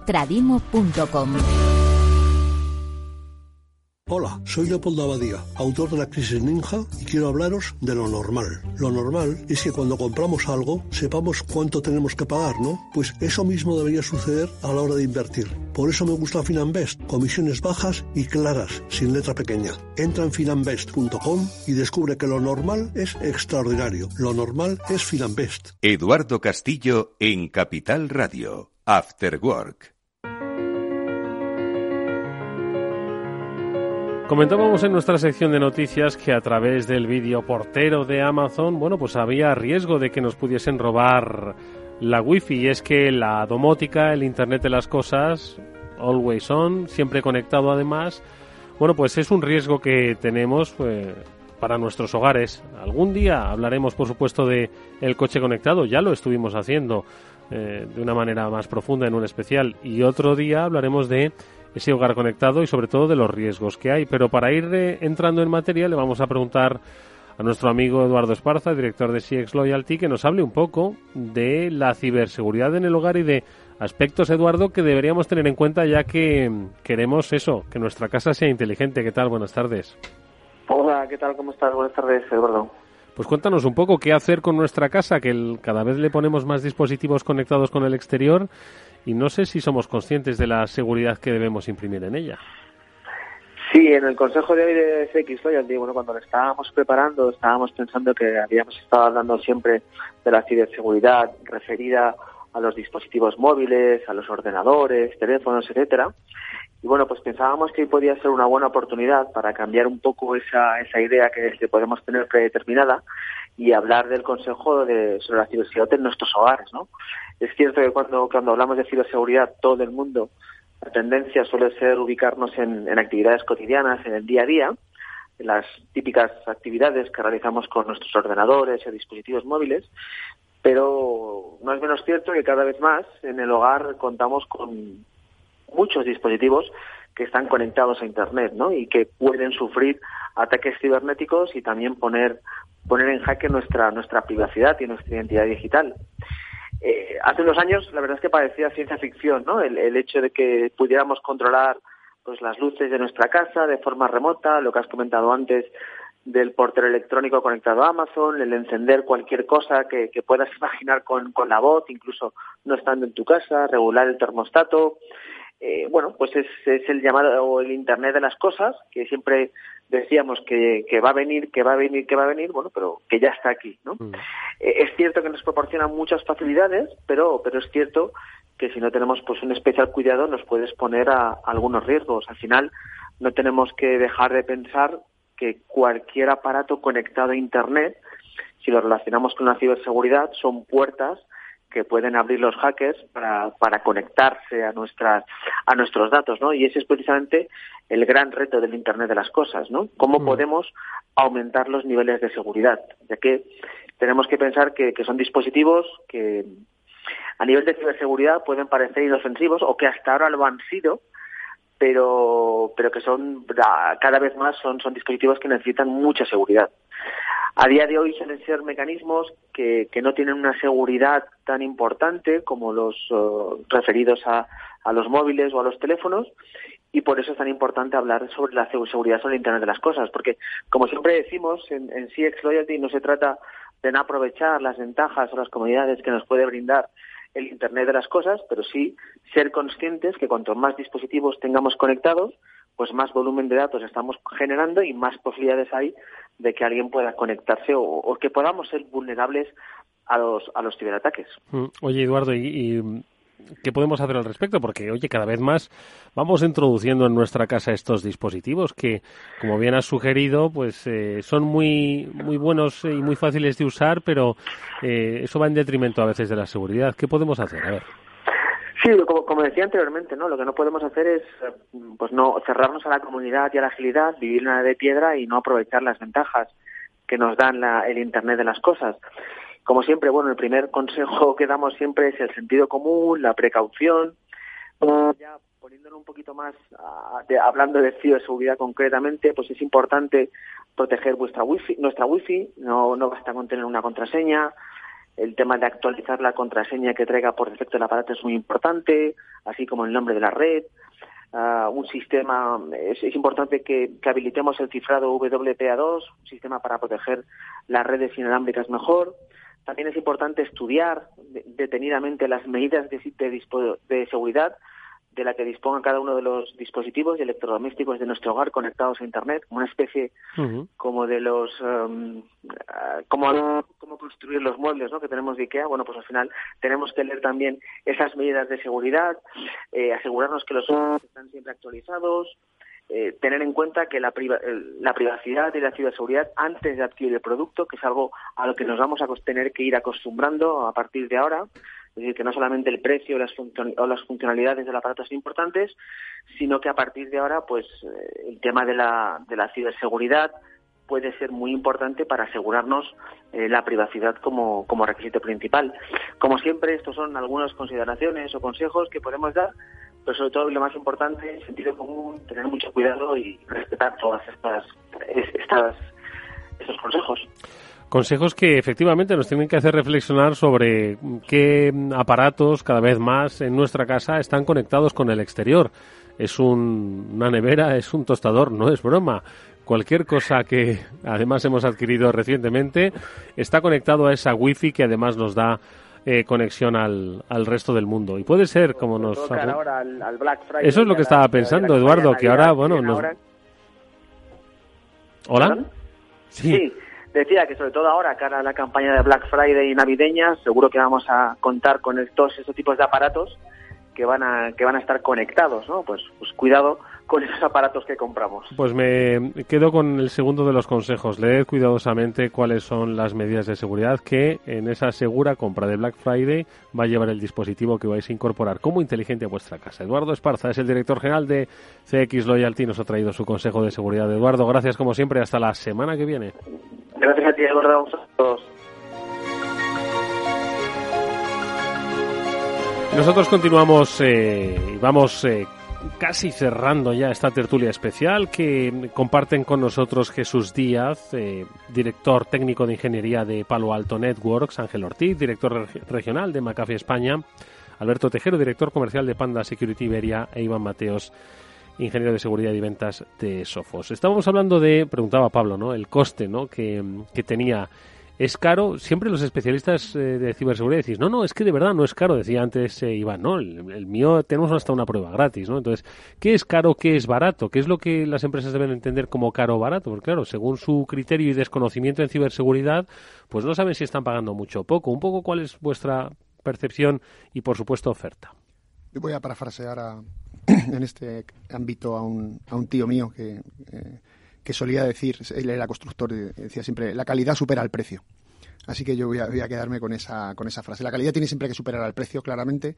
Debemos de volver a, eh, haciendo referencia un poco al comentario que hicimos antes, poner en, valor cuánto, qué es lo que estamos protegiendo, ser capaces de medir muy bien eh, y inventariar cuáles son nuestras necesidades y hasta dónde queremos llegar y en base a eso ser capaces de tomar una decisión. Claramente las soluciones de Palo Alto Network son eh, muy competitivas y pretenden además aunar, como dije antes, dentro de un mismo paquete diferentes tipos de soluciones, no solamente con el fin de simplificar el precio, sino también de simplificar la operación. Eh, cuánto cuesta operar la solución creo que es algo que también tiene que formar parte de la ecuación y que cuántos recursos tengo yo eh, dentro de mi, de mi parque de empleados disponible o cuántos servicios voy a tener que pagar a una empresa tercera si decidido externalizar la seguridad, que también es algo que está muy de moda, a través del uso de un SOC externo. Todo esto son las cosas que tengo que poner encima de la mesa a la hora de, medir la, solución, pero volviendo otra vez a lo que dije antes, claramente la, calidad ha de superar siempre al precio y, debe, de ser mucho más eh, eficiente. ¿Y cómo trabaja Palo Alto con sus clientes a los que ayuda en este sentido? Básicamente lo que nosotros proponemos es eh, hacer una prueba de concepto en el que eh, de manera completamente gratuita, el cliente va a ser capaz de, en primer lugar, tener visibilidad, como dije antes, y hacer un inventario de cuáles son sus, sus activos, qué es lo que está protegiendo, dónde se encuentran las puertas que podrían ser utilizadas para ser eh, vulnerables y a partir de ahí eh, hacemos un estudio completo sobre eh, qué cuál sería el coste que tendría ser capaces de proteger este tipo de infraestructura, teniendo muy en cuenta la parte de la, de la, como decía antes, de las personas, de la operación. No podemos pensar solo en el mundo del CAPEX, de lo que cuesta la, adquisición de la solución, que por supuesto es una, una, parte importante de la ecuación, pero también hay que pensar muy mucho en el OPEX. ¿Cuánto me cuesta a mí formar a mi personal, tener que gestionar 40 soluciones diferentes? ¿Voy a ser capaz, si tengo muchas soluciones puntuales distintas, de operarlas de manera eficiente? ¿Cuánto va a ser mi tiempo de respuesta, volviendo un poco antes a la pregunta anterior, se va a aumentar, se va a disminuir. Todos estos son los factores. Y en ese sentido tenemos incluso, bueno, pues algún tipo de mecanismo, tipo calculadora, para que la gente no se pueda entender, aunque es algo más complejo, que pone de, una manera bastante sencilla todos estos ingredientes en, la coctelera y es capaz de entregarte un precio y decirte, bueno, cuánto, cuál es tu periodo de, además de amortización, a partir de qué momento del tiempo estarías gastando más si estuvieras utilizando otro tipo de soluciones, etcétera, etcétera. Y en el caso de McAfee España, coste, forma de trabajar con los clientes, ¿cómo se plantea, Ángel? Muy bien, pues eh, yo creo que igualmente eh, debemos eh, ampliar nuestra visión, ¿no? Y, no solo centrarnos en lo que vale una solución de DR concreto, que evidentemente tendrá su coste y dependerá del volumen del proyecto, la cantidad de usuarios del, del cliente, del alcance y demás. pero ver de alguna manera lo que supone proteger mis dispositivos dentro de mi organización. ¿no? Em, desde McAfee entendemos que esa protección debe ser holística y eh, las la licencia que habitualmente ofrecemos eh, a nuestros clientes, eh, que se llama Envision Total Protection o Total Security for Devices, fijaos que hablamos de seguridad y hablamos de, de dispositivos.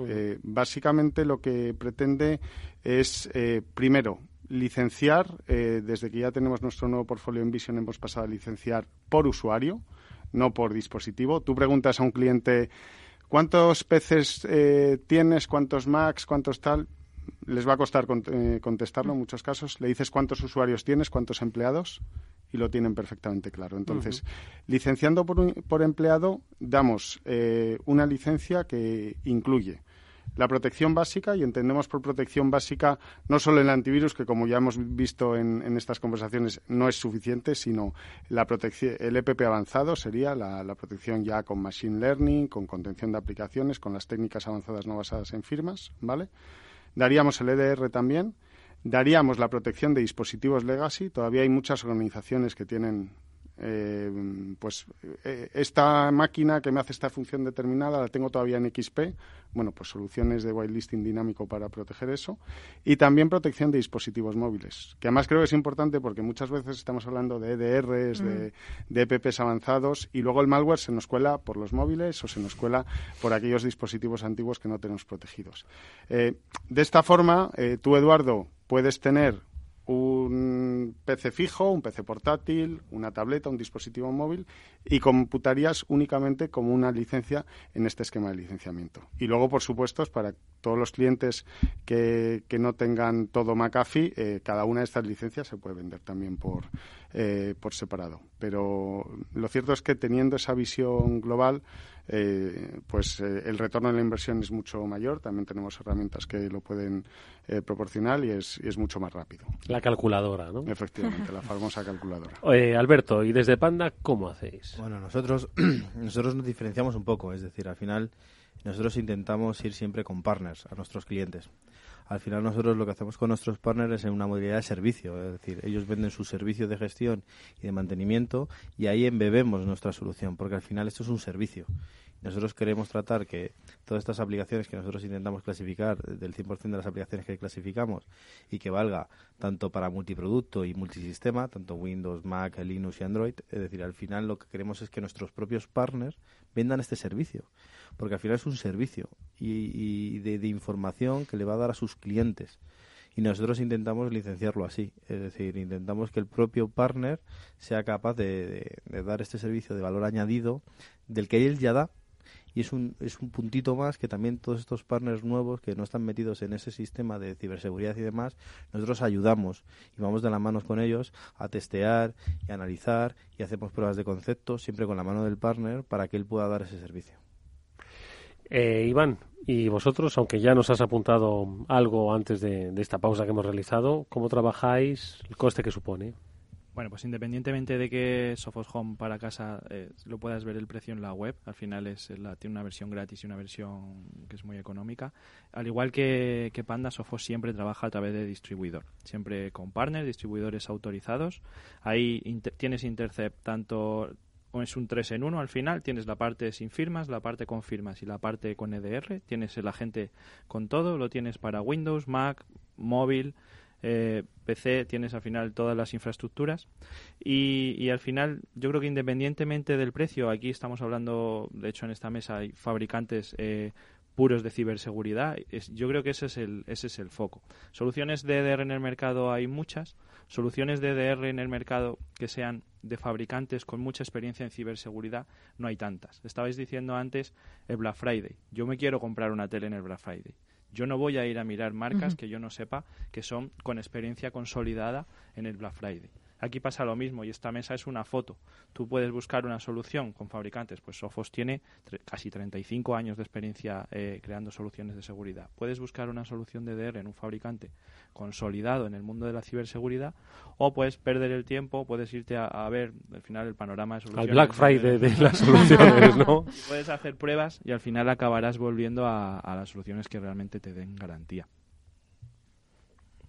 La verdad es que, pues oye, todos con, con sus propuestas de valor, la verdad es que bastante bastante interesante y que bueno, yo animaría a todas las empresas que nos estén escuchando a que den ese último pasito, no sé muy bien si, nuestros invitados les quieren dar ese último consejo para que se lancen o, o, o, que no sean la próxima víctima que, que sufra un Mm. ransomware. Bueno, al final, como, como han dicho todos, que prueben, ¿no? Porque al final lo importante es que lo vean en, en acción, ¿no? Que, que se olviden de estos mitos que hemos hablado muchas veces, ¿no? Pues ese impacto en el rendimiento, probablemente tengan ideas en la cabeza preconcebidas que, que no tienen nada que ver con la realidad, ¿no? Entonces yo creo que este tipo de soluciones cuando las prueban y lo ven en acción es cuando se terminan de convencer. Yo creo que, que es- pidan los pilotos. Sí, no, es eh, la Sí, que calculadora pidan. ¿no? de la que hablabais. eh, es una cuestión de tiempo. Entiendo que hace 10 eh, o 15 años muchas empresas fueron reticentes a entrar en la nube porque no acababan de verlo y lo veían como un como un coste, ¿no? O como un gasto, ¿no? Y bueno, pues eh, entiendo que gracias a la calculadora y a ver los efectos positivos, ¿no? Que les generaba en cuanto a eficiencia y eficacia, hoy pues no ha- hay empresas que no están, no sé cómo todavía no están en la nube, ¿no? Pues entiendo que esto va a pasar igual, que cuando se vea eh, que hay una eficiencia y eficacia derivada de tu gestión de la ciberseguridad, entonces empezarán a incorporarlo como algo ya no obligatorio, que les decimos aquí, es que es de obligado, sino como algo natural en, Mm. en, su- en la, en el crecimiento digital de su, de su compañía, ¿no? Sí, correcto. Yo creo que eh, claramente cuando, cuando una compañía se empieza a plantear este tipo de cosas, eh, es normal que surjan esos temores. Eh, si hoy en día pensamos, por usar una analogía, a mí me gusta siempre usar ejemplos para que se entienda muy bien, en el mundo de los seguros, de los coches, pues nadie, creo, en su sano juicio se le ocurre hoy circular con un vehículo sin que esté eh, adecuadamente asegurado. Muchos, además, si el vehículo es nuevo, pretenden que sea todo riesgo para estar protegido frente a cualquier tipo de incidente. Yo creo que en el mundo de la ciberseguridad y la protección de nuestras compañías tenemos que empezar a pensar en la seguridad En justo sentido, en ¿no? esa misma línea. Y también me gustaría mm, eh, que desde Palo Alto Networks, eh, al menos, y, eh, claramente estamos ya pensando en cuál es el siguiente paso a la hora de facilitar eh, de nuevo la operación de todas estas, de todas estas eh, soluciones. Eh, como dije antes, no es trivial, encontrar la aguja en el pajar es difícil y lo siguiente lo que debemos de empezar a plantearnos es cómo automatizo a las personas y los procesos y estamos en eso. ¿vale? Estamos hablando quizás da para otro programa otro día, sugiero aquí como el, mundo, por decir por otros- otras, otras siglas, el mundo del SOAR que también está muy de moda, que básicamente lo que pretende es orquestar precisamente personas y procesos para intentar eh, utilizando mecanismos de jugadas muy parecidos a los que utilizan los maestros de- del ajedrez, se llaman playbooks, saber exactamente cuando ocurren determinados incidentes, cuánto de esto puedo automatizar y sé que cuando me mueven la torre a la posición no sé cuánto yo ya tengo que mover este peón aquí o tengo que hacer este tipo de amenaza. Bueno, pues su recomendación, la de Jesús, es pensad en eh, vuestra empresa como si fuese vuestro coche. Venga, 30 segundos, eh, Ángel, Alberto, Iván, para esa recomendación final. Yo muy muy rápidamente, parafraseando también al Padrino, que has usado tú una cita antes, hay otra cita, creo que es en el Padrino segunda parte, que, que acaba diciendo al Pacino, eh, bueno, pues a, a- creo que es a Robert Duval, eh, diciendo, bueno, si precisamente la historia nos demuestra algo, es que se puede matar a cualquiera. Bueno, yo no que hablo aquí de matar a cualquiera, pero habla de, hablo de atacar a cualquiera. Todas las empresas están expuestas y, y cada vez más eh, son necesarias estas medidas y con las medidas tradicionales, muchos de los casos que habéis comentado son empresas eh, pues que tenían un antivirus, lo mismo un firewall y se pensaban que con eso era suficiente, igual que podía ser suficiente, pues no sé, con los frenos de ABS y el airbag de conductor hace unos años, ¿no? Sí, sí. Entonces, eh, que inviertan y que lo prueben también. Eh, todos los fabricantes estamos encantados. Alberto, tu Sí, yo, pero tampoco, al final es lo que dicen ellos, es decir, yo es el try and buy, es decir, al final lo que necesito para ellos es que lo prueben, porque al final tanto el consumo este de recursos y demás, eso ya es un mito, es decir, eso, esto, esto está en la nube, eh, no ocupa nada, eh, todo se analiza en la nube y al final lo que sí que necesitamos es que lo prueben los usuarios. Nosotros tenemos una, una probabilidad de, de casi más del 90% de todos los usuarios que lo prueban, al final lo acaban comprando, porque al final es una necesidad, porque ven eso que necesitan. Lo visualizan. Iván. Bueno, pues mi consejo básicamente es el que estáis diciendo, es decir, no hay que asumir que esta batalla está perdida. Eh, De hecho, me da mucha pena leer mucha gente cuando estos incidentes de, no, es que ningún antivirus te puede proteger frente al ransomware. Eso no es verdad, ¿vale? Eso es totalmente incierto. Hay soluciones muy muy buenas. En esta mesa tienes un ejemplo. Yo te puedo hablar de la que conozco de Sophos, que es Intercept, y su índice de efectividad es muy muy, pero que muy alto, ¿vale? Que lo prueben, que se lo descarguen de la web, es súper sencillo y van a ver cómo de repente tienen una solución que era muchísimo más efectiva que la que tenían. Yo creo que hay mucha efectividad en las cuatro compañías que hoy nos han acompañado y que han estado representadas por Jesús Díaz eh, como director técnico de Ingeniería para Iberia de Palo Alto, por Ángel Ortiz como director regional de McAfee España, por Alberto Tejero como director comercial de Panda Security Iberia y como Iván Mateos, ingeniero de seguridad y ventas de Sofos. A los cuatro, muchas gracias por habernos ilustrado sobre qué es lo que podría ocurrir, está ocurriendo en el entorno de nuestra compañía. Mucha suerte para el futuro. Muchas gracias. Gracias. Gracias a todos, buenas tardes. Y por supuesto a Pablo y a Mónica, gracias como siempre por haber compartido con nosotros esta mesa especial EDR, que por cierto tendréis por supuesto el podcast eh, a partir de mañana mismo en la página de Capital Radio con las principales reflexiones que nuestros invitados hoy nos han dejado aquí. Nos vamos chicos, oye, muchas gracias, que nos vemos la semana que viene. ¿eh? Siempre a ti Eduardo. Adiós.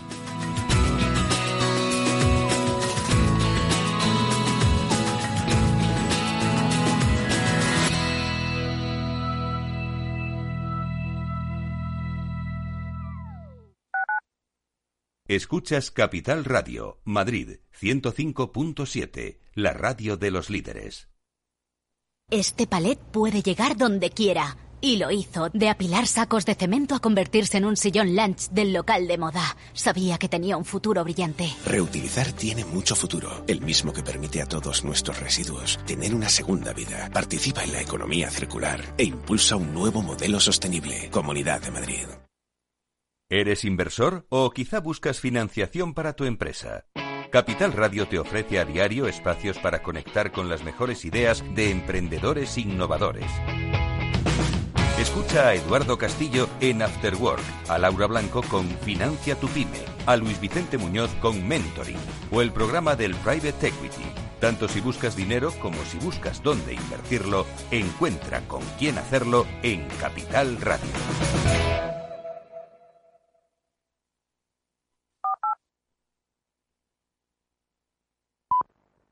¿Estás pensando en dónde ir en tu próxima escapada? Sí, Logitravel te propone Dublín, una de las capitales más acogedoras de Europa. Una ciudad animada que tiene de todo, pubs típicos, festivales, cultura y mucha historia. Además de una excelente gastronomía, pueblos costeros con mucho encanto y una gente muy simpática. ¿A qué esperas para decidirte? Recuerda, Dublín con logitravel.com. Vacaciones Logitravel. ¿Te preocupas por tu familia? Entonces, ¿por qué darles solo huevos ordinarios cuando pueden disfrutar de lo mejor? Eggland's Best, los únicos huevos con ese delicioso sabor fresco de granja, además de la mejor nutrición, como 6 veces más vitamina D, 10 veces más vitamina E y 25% menos de grasa saturada que los huevos regulares, además de muchos otros nutrientes importantes. Así que, dales los mejores huevos. Eggland's Best, mejor sabor, mejor nutrición, mejores huevos.